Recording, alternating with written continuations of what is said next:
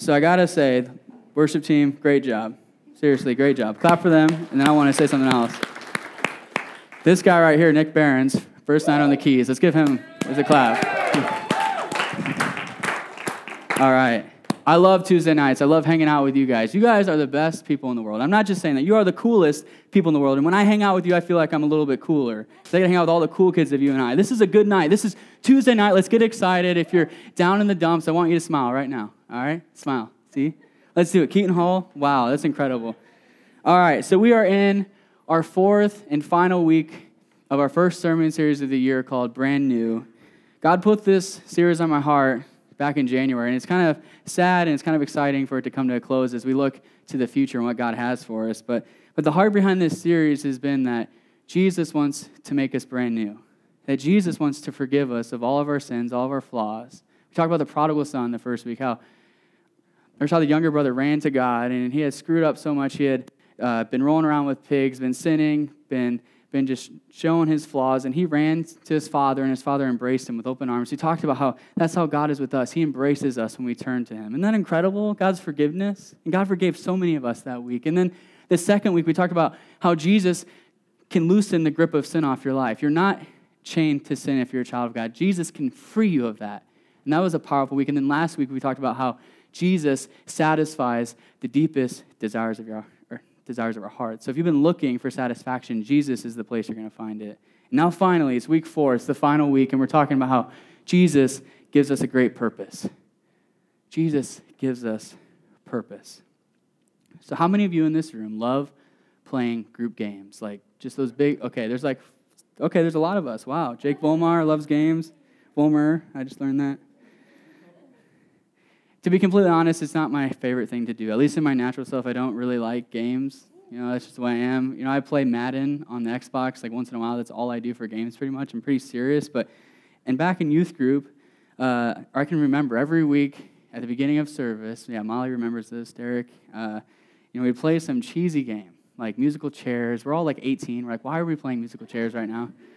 Play hot potato or something like that. And I remember I would always avoid these games. You know, it always happened to have a deep conversation right when games were starting. You know, Pastor Adam, I have this really important conversation I have to have with this other student, so just excuse me from the game. Or maybe I would be in the bathroom for a long time. You ever do that at work? Like you just go in the bathroom?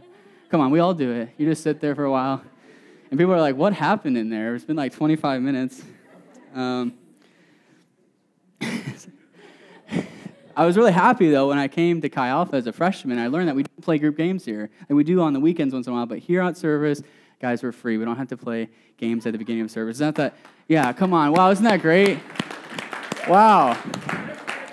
But then, but then I transferred up to North Central, which is in Minneapolis, and we got involved with Chi Alpha at the University of Minnesota, and we started to play group games again. I was like, Lord, come on. But then my pastor explained to me why we play group games. He said, We do this because we want to build community. We want to break down walls. We want to get to know each other. And I started to think about like, that is kind of cool. You know, now I'm actually the one who set up a group game at the beginning of the year. We played group games. If you came, first Friday of the year, we played uh, Signs and something else, Four on a Couch. And it was a blast. It's competitive, but the coolest thing about it is we learn, the coolest thing about it is we get comfortable with each other and we get to know one another. But the big thing for me was I needed to understand the why behind the what. Like, if you just want me to play a game, I'm not going to be that excited about it. But if I know the why behind the game, then I get excited about it. And I think this applies to life. Some of us are just living life, and we don't really get the why. You know, why are we here? Did we just like happen to show up on Earth one day, or maybe we evolved from apes? Whatever. Did is this all just an accident? What's the point of it all? Why are we here? And if we don't know the reason we're here, then we're not going to live life very well. We're not going to be very excited about life. So tonight, I want to talk about the why. Why are we here? Why has God placed you at the University of Northern Iowa this year? Why did God give you breath in your lungs? Why did God create you in your mother's womb? I just want to, it's a really like foundational topic for Christianity, but I just want to go to the basics and talk about why are we here? So if you have your Bibles, turn with me to Mark chapter 3 verse 13 through 15. Look at that. All the Bible's getting out. That is awesome. Let's go. Okay. So, Mark is one of the four Gospels in the Bible. So, if you're looking for it, it's about three fourths of the way through the Bible. It's in the New Testament. There's Matthew, and then there's Mark, and afterwards is Luke. So, Mark is one of the four Gospels, and the Gospels are the stories of Jesus' life and ministry. And I specifically love the Gospel of Mark. And really, two reasons why. The first one is this it's very short and to the point. I like to get to the point. You know, there's no Christmas story in Mark. John Mark was just like, I got to write this thing. I'm, I'm skipping the Christmas story. I'm getting straight to the good stuff, which is Jesus' ministry. Another thing I like about Mark is it was actually the first gospel written. So if you wanted to come and get a fun fact today, Mark was written in 60 AD, just 27 years after Jesus died and rose again and went to heaven. Isn't that incredible? 27 years. Think 27 years back, that would be 1989. That's not that long ago. I know for us, if you're born in the 90s, you're like, that seems like a long time ago, but it's really not that long ago. It's crazy. These eyewitnesses came together and they wrote this gospel. It's the first gospel we have. So I know just as a or someone who likes to think or think uh, skeptically or think logically, it's like, wow, this is very accurate. Like historically speaking, this is trusted. You know, there's more, there's actually more evidence that Jesus existed than Julius Caesar did. There's more evidence that Jesus rose from the dead than Julius Caesar existed. Isn't that incredible? They don't tell you that in history class. But there's a lot of there's a lot of sweet evidence that Jesus actually existed and he lived and died and rose again. And this gospel is very accurate just historically speaking. And all the Gospels are accurate, but this one we can have just an extra skeptical, say, hey, I trust this thing, just as a historian, just as a, a skeptical person. So I love Mark. And in Mark 3, we see that Jesus wants to have disciples to help him carry out his missions. He's doing it on his own a little bit at the beginning, but he needed people to come around him and help him, and then to carry on his mission after he left earth. So Jesus calls the 12, the 12 disciples. Maybe you heard of them Peter and James and John and Judas, the one who betrayed Jesus. Jesus calls them, and then Jesus gives them their mission. And one time, about a few, or a few years ago, I was reading this, and it just really made sense to me. I was like, wow, this is the reason we do what we do. This is why we're here. It's right here, three verses, verse 13 through 15. I really think this is the reason we're here. So let's read it. It says, And he went up on the mountain and called to him, or called to him those whom he desired, and they came to him, and he appointed twelve whom he also named apostles. And here it is so that they might be with him, and that he might send them out to preach, and that they might have authority to cast out demons. Three things, three points. Isn't that fun? We're going to do three points tonight. Okay, main point is this, though Jesus makes us brand new by giving us purpose. All right, let's pray. Jesus, we thank you for your word. We thank you for Mark chapter 3. We thank you for this awesome, or this awesome gospel you gave us, Lord. We pray that the words would jump off the page tonight, that you would convict our hearts, that you would show us where we're falling short, and that you would remind us how much you love us tonight. So, God, we thank you. We praise you. This is all in your holy name. Amen. All right, so the main point Jesus makes us brand new by giving us purpose. So, based on this passage, like I said, I think there's really three elements to this purpose on earth the purpose of our lives. Why are we here? What are we supposed to do when we're here? So, the first thing is this Jesus gives us the purpose of being with Him. Jesus gives us the purpose of being with Him. Are you with Jesus daily? It's a question we have to ask ourselves. Because if you're not, you're missing part of your purpose. Jesus calls us to be with Him, to live life with Him. So, verse 14, it says, And He appointed 12 whom 12 whom he also named apostles so that they might be with him. So the first purpose of every human being is to have relationship with their maker. It says that Jesus appointed his 12 so that they or so that they might first and foremost be with him, to just be with him. Jesus, the God of the universe, just wants people to be with him. That shows his heart.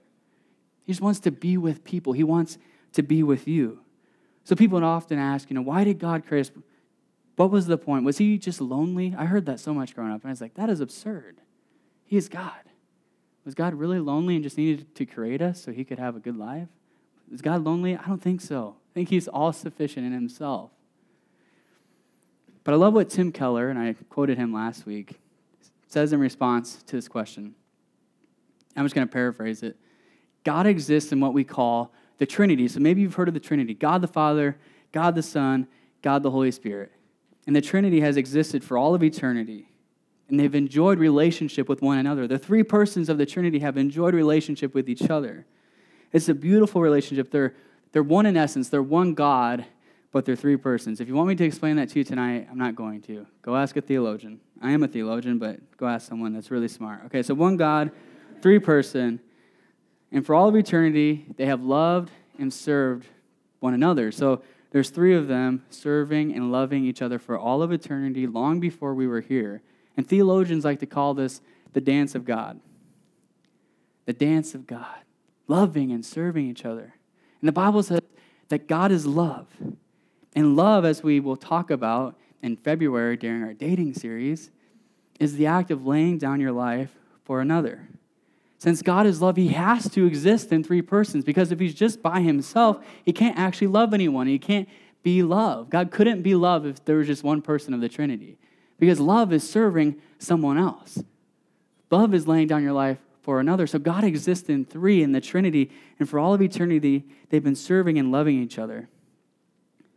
That is why we have the Trinity. So all of eternity, they're dancing together, they're enjoying relationship, and then God decides to invite others to partake in this beautiful relationship, to join the dance of God. He says, I want to extend this beautiful love, this, this beautiful serving relationship to others. Therefore, out of God's love, He creates us. God creates us to share in His love and service. His plan from the beginning was to love us with all that He has, and we were supposed to love Him back. Now we stink at that one, don't we? Supposed to be just like the Trinity, loving and serving one another. So, out of abundant love, in the beginning, God created man and woman. And it says in Genesis that God walked with man in the morning. Think about walking with God. Isn't that crazy? Just walking in the garden, God picks a rose or something, picks a flower, just looking at it, just chatting about the baseball game yesterday, football game. The Redskins, that's my team. It's terrible. I hope you didn't watch it. Talking about football. But we severed that intimacy and that relationship through our sin, through, through man and or through man and woman's first sin of taking of the fruit of the tree of knowledge of good and evil and, and then eating of the fruit. And, and today we continue to rebel against God.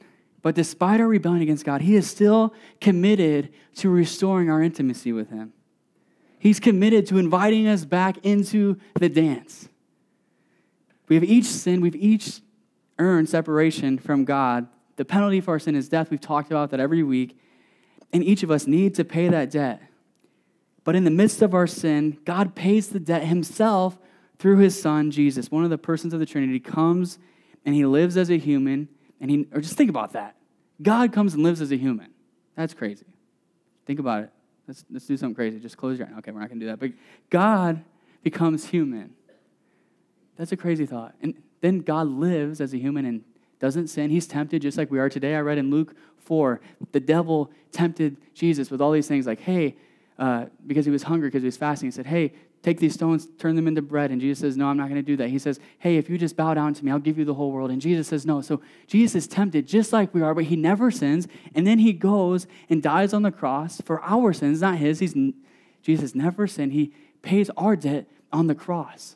Okay, guys, I get it. It's 8:40. It's Tuesday night. You're tired. But Jesus pays our debt on the cross.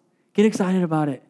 Come on, Jesus pays our debt on the cross. That's incredible. Jesus dies on the cross and he pays our debt. Each of us deserve sin, we de- or deserve hell, we deserve separation from God, but Jesus absorbs that in a moment. Now, through Jesus' sacrificial death on the cross, we can enjoy relationship with God once again. Jesus bridges the gap between us and God, and all we have to do is accept that sacrifice and put our faith in Jesus, and then we can be with Him once again. Through Jesus, we can love and have relationship with God. And this is our main purpose on earth. Above anything else, this is what it's all about. It's above being a good person, it's above making a lot of money, it's above having a nice family. God calls you to be with Him. And if you miss this, you're going to be broken. And we get to the end, you're going to think that you missed it. We need to get this. The first and most important commandment from Mark 12 30, Jesus says, And you shall love the Lord your God with all your heart and with all your soul and with all your mind and, all your strength. The call on every human's life is to be with Jesus and have relationship with him. So now that Jesus is on earth, how are we to be with him, practically speaking? Yes, God has restored our relationship through Jesus' death and resurrection, but how do we actually walk with God in day to day life. The disciples had the luxury of walking with Jesus, of doing life with him, of doing ministry with Jesus. Think about doing ministry with Jesus, just like praying for people, boom, boom, boom. Jesus is like, come on, just raising people from the dead. Think about that. Getting to be with Jesus. these guys are getting to be with Jesus, and they still struggled so much. That's what's crazy. Okay, so we're pretty awesome. I'm just saying. If you look at the Bible, disciples struggled. We don't struggle like they did. I'm kidding. We still do. But how in the world are we to be with God? Does it ever seem hard for you to connect with God? I know it does for me at times. But the beautiful thing is, God has not just left us here alone. God has sent the Holy Spirit, the third person of the Trinity, to come and guide us and lead us and protect us and direct us. And we can connect to the Holy Spirit through any number of ways, but I want to highlight a few things. And if this seems elementary to you, I'm sorry, but sometimes we have to go back to the basics. Okay, so let's throw up the first thing on the screen. We can connect to the Holy Spirit through daily Bible reading. I don't ever want to hear you. I'm, I'm not trying to sound mean, okay? So hold on, take a step back. All right. I don't ever want to hear you complain about not connecting to God if you're not reading your Bible. Don't tell me you're not feeling anything. Don't tell me, oh, it just stinks. I'm just not getting past this sin if you're not reading your Bible. Okay, I'm sorry. I kind of came down on you there. I'm going to step back now. Okay. But seriously, guys, this is the main way we can connect with God. God has given us this book to show us how to live life. He's given us this book to show us how to connect with Him, how to have a relationship with Him. He's or showing us His master plan. And if we're not reading it and we're not connecting to Him, then it's our fault. So I encourage you, read the Bible. Just do one chapter a day. Do one verse a day if that's where you have to start. If you're like, I do not want to read this thing, it's so boring, so old, start with one chapter or just one verse. But I encourage you to start with one chapter a day and just work through it. If you need to know where to start, pick a book in the New Testament, although I would suggest picking the Gospel of John. Or you can do Mark if you want. Just pick somewhere and start. Okay, the second thing is this prayer. If we want to connect with God and be with Jesus through the Holy Spirit, then we need to pray. I encourage you, don't just give God your list, like, like the 25 things you need him to answer, which that's okay to do that. Don't just do that, but praise God and thank him for who he is. Like we were singing tonight God, you are good. You are good. God, you're never going to let me down. That's praying right there. That's praying to God, saying, God, you are so good. You're so good. I encourage you to pray like that and also pray for God to intervene in your situation. The third thing is to worship God through song.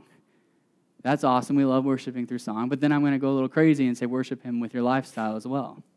So don't just worship Him with song, but also worship Him with the way you live your life. Honor God with the way that you treat other people, with the way that, that you treat Him, the way that you honor your body, the way that you live life. Honor God with your lifestyle. Honor Him with your lifestyle. The fourth thing is Christian community. So you're all here tonight, so you're in Christian community. Praise Jesus. Come on. And you're all going to go to Buffalo Wild Wings after this. I just know it. It's going to be awesome. You're all going to go to small group tomorrow and the next day. Come on. You're all going to fall retreat. Yes. Come on. Christian community. We need to dive into Christian community because we need other people to encourage us or sometimes rebuke us. You know, sometimes my friends who are Christians, like they have to rebuke me and say, "Hey man, I see some pride in you. Hey dude, you're getting kind of greedy. Hey man, I don't know. I was going to think of another example. I'm done with the examples. But have friends who can speak into your life. Plug in here on Tuesday nights and plug into small groups. All right. So it's not only about being with Jesus, it's also about sharing Jesus with other people. So the second point is this Jesus gives us the purpose of sharing his love with other people. Jesus gives us the purpose of sharing his love with others. If you're a Christian and you're keeping it to yourself, it's not very nice. Come on, you just got the awesome, the most awesome gift in the world, and you're not sharing it with other people? That's not nice. Marcus, that's not nice. I'm kidding. I'm not calling him out. He's great. All right. So, verse 14 says at the very end, it says, and he might send them out to preach. So, Jesus has entrusted us with the most important mission that the world has ever known to share his love with other people so that people don't spend eternity separated from God. We get to share God's love with people so that they can be restored to Him. We get to invite others into God's dance, into that dance of God. We get to invite other people to join in on that. Each of us are called to share God's love with others. We're not just called to enjoy relationship ourselves, but we're called to spread his love. So the second commandment is this, and or Mark 12, 31, Jesus says this. He says, The second is this, you shall love your neighbor as yourself. There is no other commandment greater than these two. So we're called to love others. And the best way, despite what culture will tell you, to love other people is to share the message of Jesus with them, to share the truth about God's love for them and God's plan. If we miss this, then we're missing our reason for living. God has called us to jump into the game of rescuing people from hell. That sounds pretty awesome. I mean, the hell part's not awesome, but the part about going and kind of rescuing people, that just sounds sweet. If you like video games, that's way better than video games. Come on. God has called us to jump into that game. And the reality is, is people all around us are separated from God. They're, they're headed towards hell, and we get to try to intervene in their lives and point them to Jesus, the one who loves them so much. Think about that. The people that come by you as you're walking to the union or walking to class, they aren't just some dude or some girl. That's someone who God has a plan for. That's someone who God loves so dearly. And they're separated from their maker, and you get the opportunity to share God's love with them. Think about that. Isn't that a sweet mission? That's a good purpose for living. So Romans 10:14 says this. it says, How then will they call on him in whom they have not believed? And how are they to believe in him of whom they never heard? And how are they to hear without someone preaching? So Paul is talking about how are lost people supposed to call on someone in whom they've not believed? And how are they to believe in him of whom they never heard? And how do they hear without someone preaching? All of a sudden you're all like, crap, I got to preach? yeah, get up here right now. You're preaching. I'm kidding. But God has called, called each and every one of us to be preachers, to go out and share his love with other people. God has called us to proclaim the message of Jesus. And that doesn't mean you get up on a box outside the union and, and get your sign up and start just yelling at people that they're going to hell. That doesn't mean that. So don't do that. That's you. I'm going to say, come on, we got to go talk. But, but it means that you're willing to speak truth when God calls you to. It means that you're willing to point people to Jesus and speak it to them. You have to use your lips. The whole saying about uh, preach the gospel and if necessary, use words, that is the dumbest thing I've ever heard. Preaching is proclaiming. The Greek word is kerusso, and that means to, to herald or to proclaim. There's no preaching just by just, hey, I was nice to someone today and I held the door for them. That is so cool. They're going to be a Christian after that. I'm not trying to make fun of you. If you like that quote, whatever. All right, so the second thing is this. And this goes with that quote, okay? So I'm not just dissing that. The second way that that we share God's love with others is also through the way we live our lives. So yes, there is an element of that. so we're called to share the gospel with our lives. So 1 Thessalonians 2 8, if you're going to be in Chi Alpha for a while, you're going to hear this verse a lot. And I actually think in two weeks I'm going to be preaching on this passage the whole time. It's a longer passage, but so this is a sneak preview. Let's read it. So being affectionately desirous of you, we are ready to share with you not only the gospel of God, so not only preaching, not only sharing about the Bible and God's gospel. So if you don't know what the gospel is, just quickly, like when I say gospel, I'm not referring to the four books in the New Testament. I'm referring to the message of Jesus. I'm referring to God's redemptive plan. So when I talk about how Jesus pays our debt, how Jesus comes and dies for us, that's the gospel. Okay, so like I realize that I use that word, and some of you are thinking, wait, we're supposed to proclaim Matthew, Mark, Luke, and John to everybody. All right. So, so we were ready to share with you not only the gospel of God, but also our own selves because you had become very dear to us. So Paul says, I didn't only preach to you, I didn't only point you to the truth, but I lived life with you. I gave myself to you. You became very dear to me. So we're called to not only preach to people or to share the gospel with our words, but we're also called to share ourselves with them. We are called to live life with people. We are called to demonstrate the gospel through the way we live our lives. We are called to love people by sharing life with them. So, one story I love, I'm going to talk about my youth leader again, to tell is of someone sharing the gospel with me just through the way they live their life is Pastor Adam, and he listens to these sermons. So, woohoo. Adam, you're awesome. All right. So, most of you know my story, and you know that during uh, my junior and senior year of high school, I, I called myself a Christian, but I was partying, just just not living my life for the Lord. And I was still involved with church. I was still involved with youth group and all that. I played drums on the worship team, and and I felt so guilty every time I was at church. So I just felt so guilty because most of the time I was hungover because it was on Sunday night and I went crazy on Saturday. And I just felt so guilty. And I can remember one time in particular where I was just sitting in the sound booth and Pastor Adam was just talking to me, just want me to share what's going on. And I started to, you know, share about uh, my struggle with partying and and actually one of the big struggles throughout that season was just my parents being disappointed in me. They loved me so well through it, but they're also disappointed. And I just started to to weep and just say, I'm just how bad I felt that I was disappointing my parents. And, you know, I was expecting him to have some perfect answer for me to, to say, hey, this is what you got to do. Or I expected him to preach at me or something like that. But all he did was just sat there and tears just were going down his face. He was just crying with me. He didn't tell me anything. He just hugged me, just said he loved me. And there were times that he pointed me to scripture, but in that moment, he just knew he needed to shut up and just hug me and cry. And that changed. That truly changed my life.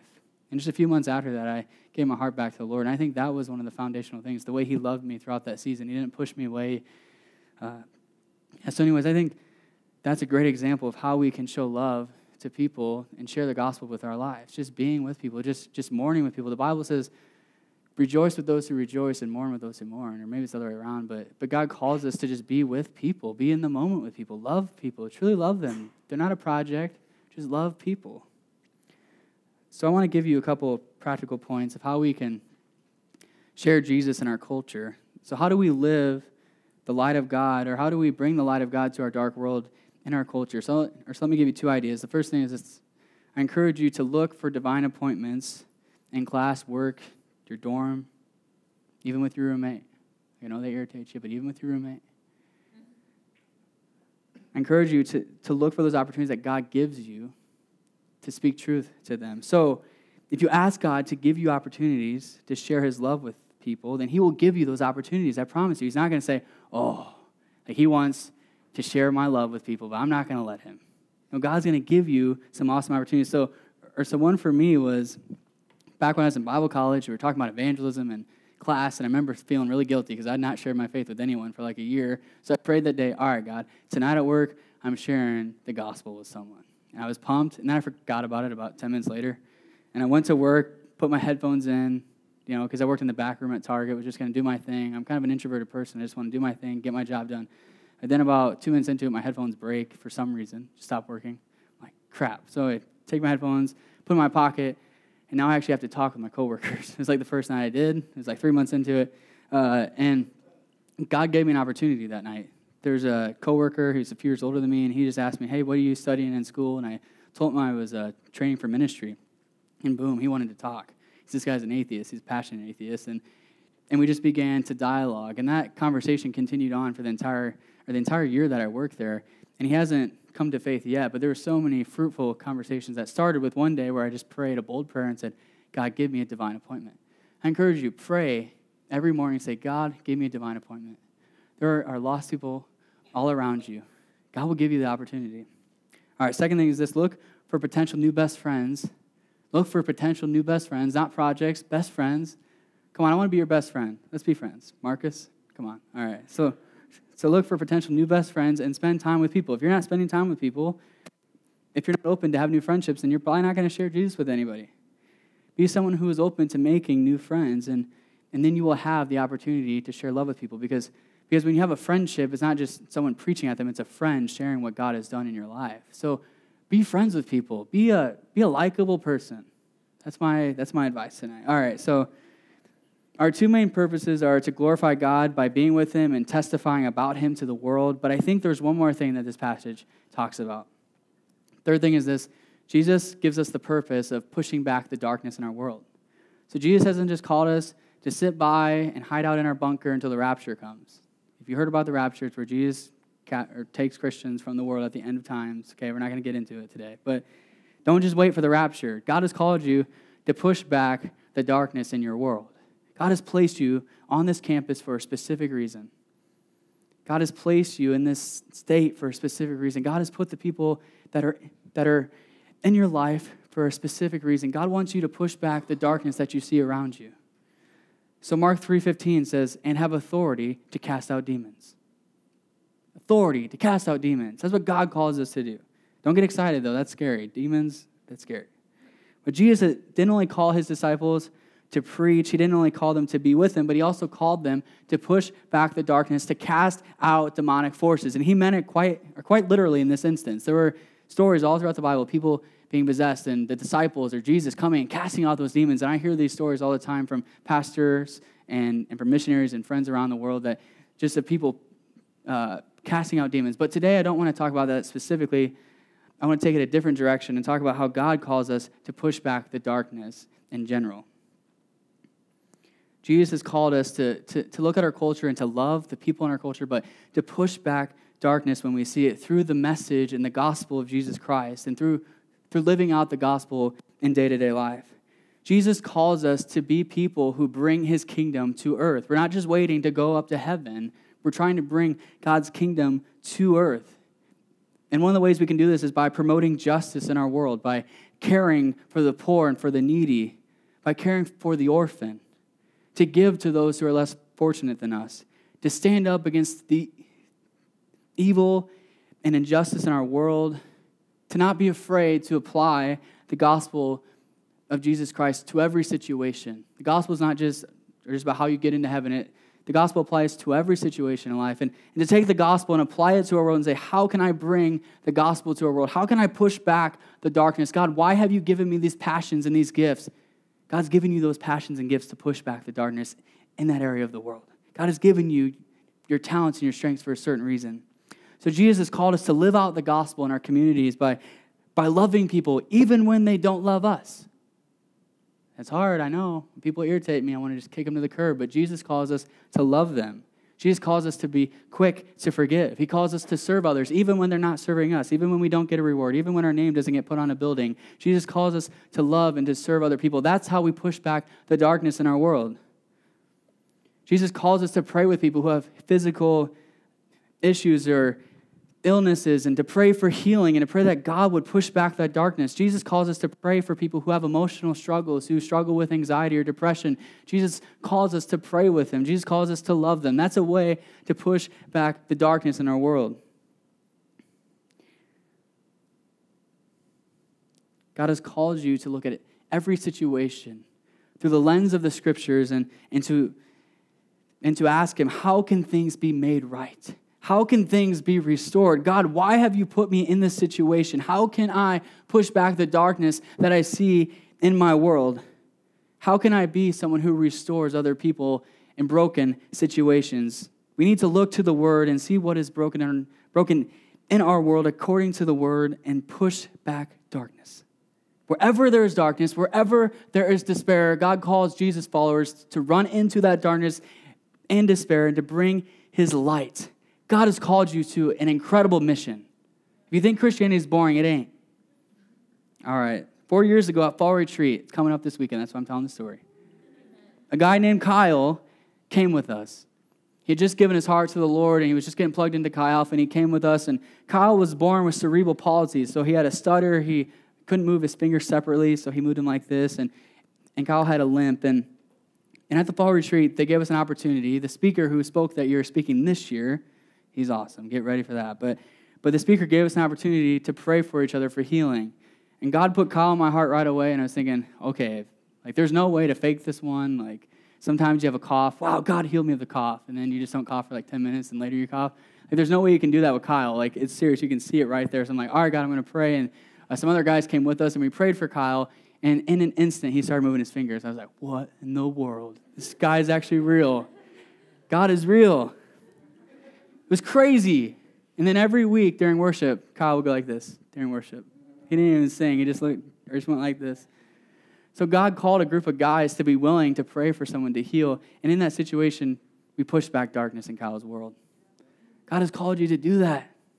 God has called you to get off your tush and push back the stinking darkness. Are you ready to push back the darkness? Come on. God has called you. God's given you a destiny and a purpose. God's given you gifts and passions and giving you the heart that you have for a reason. God's made you sensitive to certain issues in our world for a reason. God wants to use you to push back Satan's plan on our earth. Come on. That's good. All right, so so I want to give you two thoughts of how we can do this. I'm getting really practical tonight. Like two thoughts at the end of every point. All right, so here we go. First thing is this allow the Bible to guide the way you live your life. This is your guide. Nothing else. This is it. This is the way that you live your life. So, what this book says is good and what this book says is evil, that's truth. This is where we get our guide for life. If you want to actually push back darkness or darkness, you have to know what the light is. You have to know what truth is. You have to know what God's plan is. So get this book in your heart and give it authority in your world. Allow this book to show you how to look at the world around you. If you don't know the truth, if you don't know what true restoration actually looks like, then how can you restore things? How can you bring the light of God to our culture? So if you go by what you see or what you think, then you think wow, I could never make a difference in this world. But the Bible says in Romans 8 that if God is for us, then who can be against us? You need to know that truth if you want to push back darkness. If we go by what we see, we'll think, wow, we could like never bring, bring a Jesus revolution to our campus. But, but if you look in the book of Acts, you see the disciples were bold and courageous men and women of God, and they took the gospel to the ends of their earth, or to, or to the ends of their, to the ends of the earth in their day. So for them, it would have been like Europe, but, but now we know there's North America. But so, anyways, the end of the earth. And they turned their world upside down. And we can use that and say, wow, we could do the same thing today because the same God who lived in them lives in us. If you look to culture, to the world around you, to tell you what's right and wrong, then you will not be able to bring true love and true healing to your friends who so desperately need it. If we look to culture to define what's truth and what's good and evil, then we're going to be really wacky. We're not going to be able to truly restore people. God has called you to allow this book to guide the way you live your life. There's no other source in your life that tells you how to live. It's, it's this book and the Holy Spirit. All right? Got that out of the way. talking about that next week, too. All right. Second thing is this use your passions and your gifts to shine the light of God in dark spaces. We can do this through any number of ways. So if you're someone who's musically talented, then use music to glorify God and to bring hope to people. If you're a teacher, then lead students to truth and refuse to adopt the philosophies of our day. If you're a businessman or businesswoman, be truthful and honest in how you do business and share Jesus with the people you interact with. If you can care for a child, which I don't think any of us can that are in college, then adopt. If God has blessed you with resources, then give to those who are less fortunate. Care for the impoverished. Love those who are downcast and broken.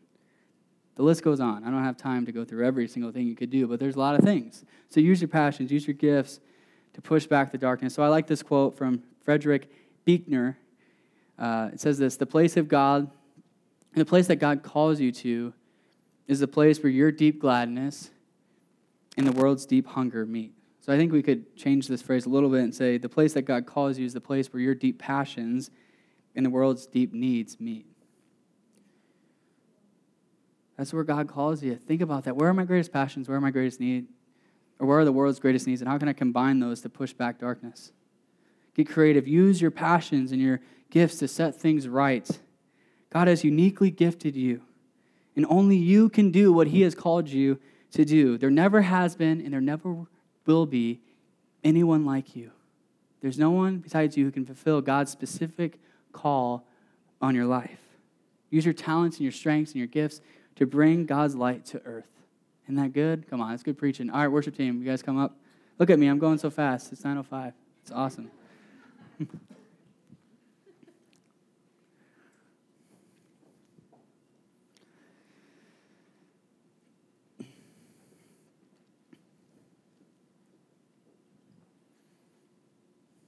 just going to wait a second because I feel like whenever the worship team's getting ready, no one's hearing anything I say. So I'm just going to take a drink. All right, so the main point tonight is this Jesus makes us brand new by giving us a purpose, by giving us a destiny, by giving us a calling. I believe that God wants to use you, specifically you, to bring hope and to bring light to our campus, to bring hope and light to your community, to your world, to your sphere of influence. God has called you to bring light. I believe that God wants to show students all across this campus that they have a purpose. There's a reason they're here. It's not by accident. That He has a destiny for their life. And God can use you to speak that truth to them. Isn't that incredible? And the Bible says we have the Holy Spirit who can guide and help us. It says that when you don't have the words to say, the Holy Spirit will speak for you. Take courage. The Holy Spirit is with you. If you're a Christian, you have the Holy Spirit. The Holy Spirit can help you to push back darkness in your world. I believe God wants to call each of us to embrace our divine design and to live life the way that it was meant to be lived, to use the scriptures to define how we live our lives, to not look at any other truth to say, this is reliable, this is accurate, this is God's word to us, and I'm going to use this to determine how I live my life. I'm telling you guys, culture is going to tell you that this book is crazy, it's, or it's antique, it's hateful. But in this book, you'll find life, you'll find truth. God has called us to use this as our guide and to live out our design on this earth and to show people that that following Jesus is better than anything else this world has to offer. God has a purpose for you. He has a destiny for you. Don't let anyone tell you different. He has a destiny for your life. And we need to show other people that, that God has a purpose for their life.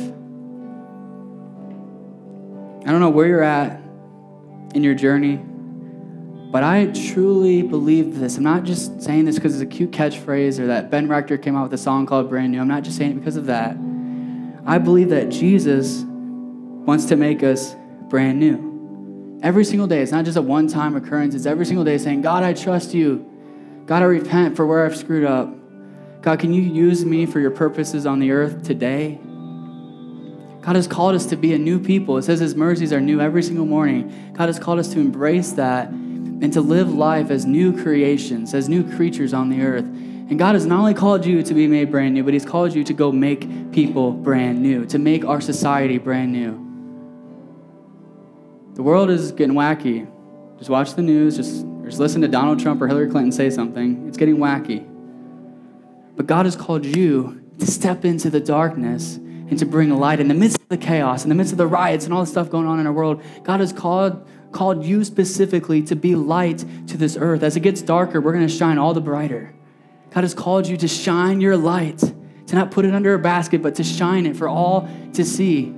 Don't be timid anymore. Do not try to hide your faith from other people, but be a bold and courageous woman of God or man of God and, and live the gospel out in your life. Live the gospel out in this community who so desperately needs Jesus. That's your purpose.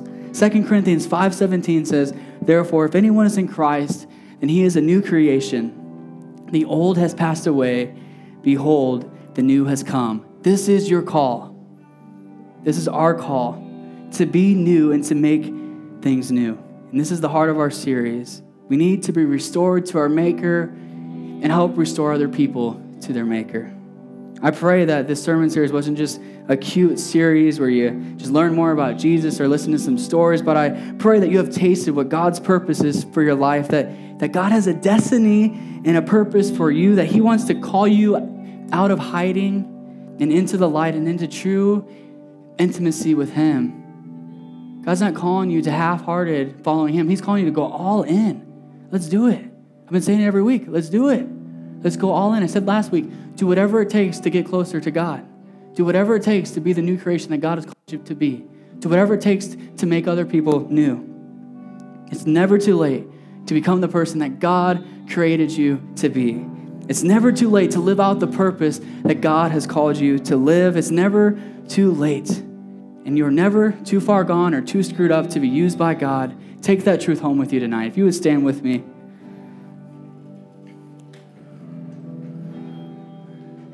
Jesus wants to give you a fresh start and send you out to your friends. If you bow your heads and close your eyes with me.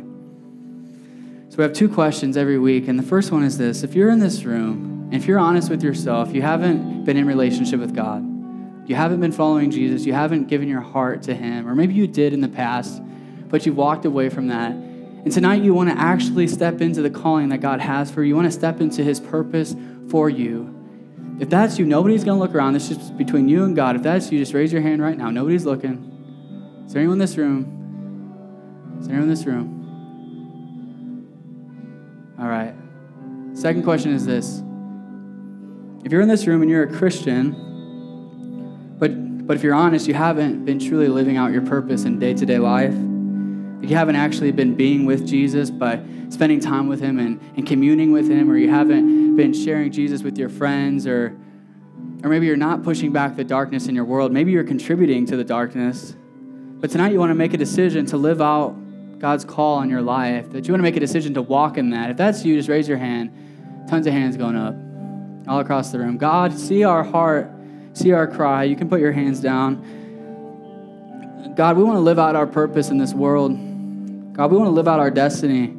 I pray that you call us to be a people who do not embrace darkness, who do not, do not embrace lies, but people who push back the darkness, who push back the gates of hell with the gospel. God, I pray you call us to be those people. I pray that you call us to be a people who spend extravagant time with you, who are truly with you and truly walk with you day in and day out. God, I pray that you call us to be people who preach the gospel both with our lips and with our lives to our friends and to the community around us. And finally, God, I pray that you would empower us to push back the darkness. God, we thank you. We love you. In Jesus' name, amen. All right, let's worship him.